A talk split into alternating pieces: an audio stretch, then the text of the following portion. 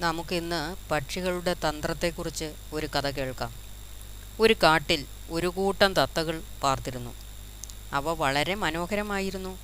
മാത്രമല്ല അവയ്ക്ക് മനുഷ്യ ശബ്ദത്തിൽ സംസാരിക്കുവാനും കഴിയുമായിരുന്നു. പകൽ സമയം അവ അടുത്ത വയലേലകളിലേക്ക് പറന്നു ചെല്ലുകയും അവിടെ നിന്നും ധാന്യമണികൾ മോഷ്ടിക്കുകയും ചെയ്തു. വൈകുന്നേരങ്ങളിൽ അവ കാട്ടിലേക്ക് തിരികെ പോയി. കർഷകർക്ക് ഇവ വലിയ ശല്യമായി തീർന്നു. എല്ലാ തത്തകളെയും ഉന്മൂലനം ചെയ്യാൻ അവർ ആഗ്രഹിച്ചു.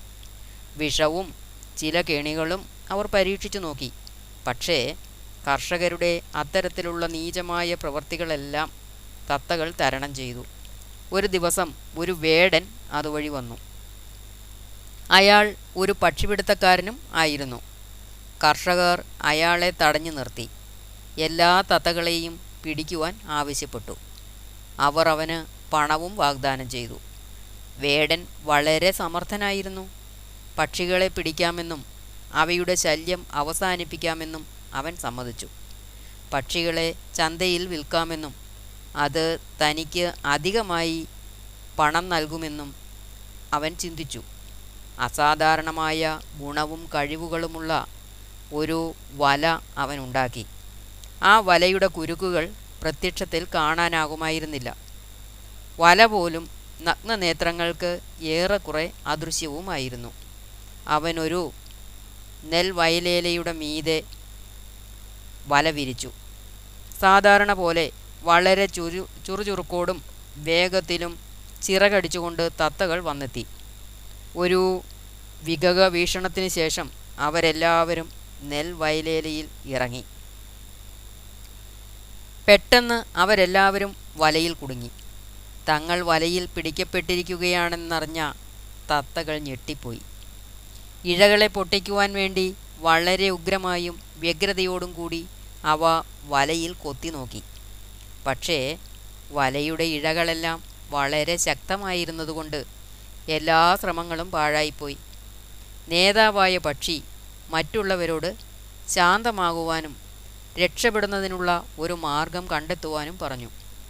അത് വളരെ സമർത്ഥനായ ഒരു പക്ഷിയായിരുന്നു. അത് പറഞ്ഞു പ്രിയ സ്നേഹിതരെ പക്ഷിപിടുത്തക്കാരൻ വരുവാനുള്ള സമയമായി എന്ന് എനിക്ക് തോന്നുന്നു. എല്ലാവരും ചത്ത പക്ഷികളെ പോലെ കിടക്കുക. എല്ലാ പക്ഷികളും ചത്തുപോയി എന്ന് കാണുമ്പോൾ അവൻ നമ്മെ എറിഞ്ഞു കളയുകയും നമുക്ക് രക്ഷപ്പെടാനാവുകയും ചെയ്യും. പക്ഷേ ഒരു കാര്യം ഓർമ്മിക്കുക. എല്ലാ പക്ഷികളും വലയിൽ നിന്നും പുറത്താകുന്നതുവരെ ആരും ശബ്ദമുണ്ടാക്കുകയോ ചിറകടിക്കുകയോ ചെയ്യരുത്. എല്ലാവരും വലയിൽ നിന്നും പുറത്തായി എന്ന് എനിക്ക് മനസ്സിലാകുമ്പോൾ ഞാനൊരു ശബ്ദമുണ്ടാക്കും. അപ്പോൾ കഴിയുന്നതും വേഗത്തിൽ പറന്നകലുക. എല്ലാ പക്ഷികൾക്കും ഇത് വളരെ നല്ല ഒരു പദ്ധതിയായി തോന്നുകയും അതനുസരിച്ച് എല്ലാവരും ചത്തതുപോലെ വലയിൽ കിടക്കുകയും ചെയ്തു.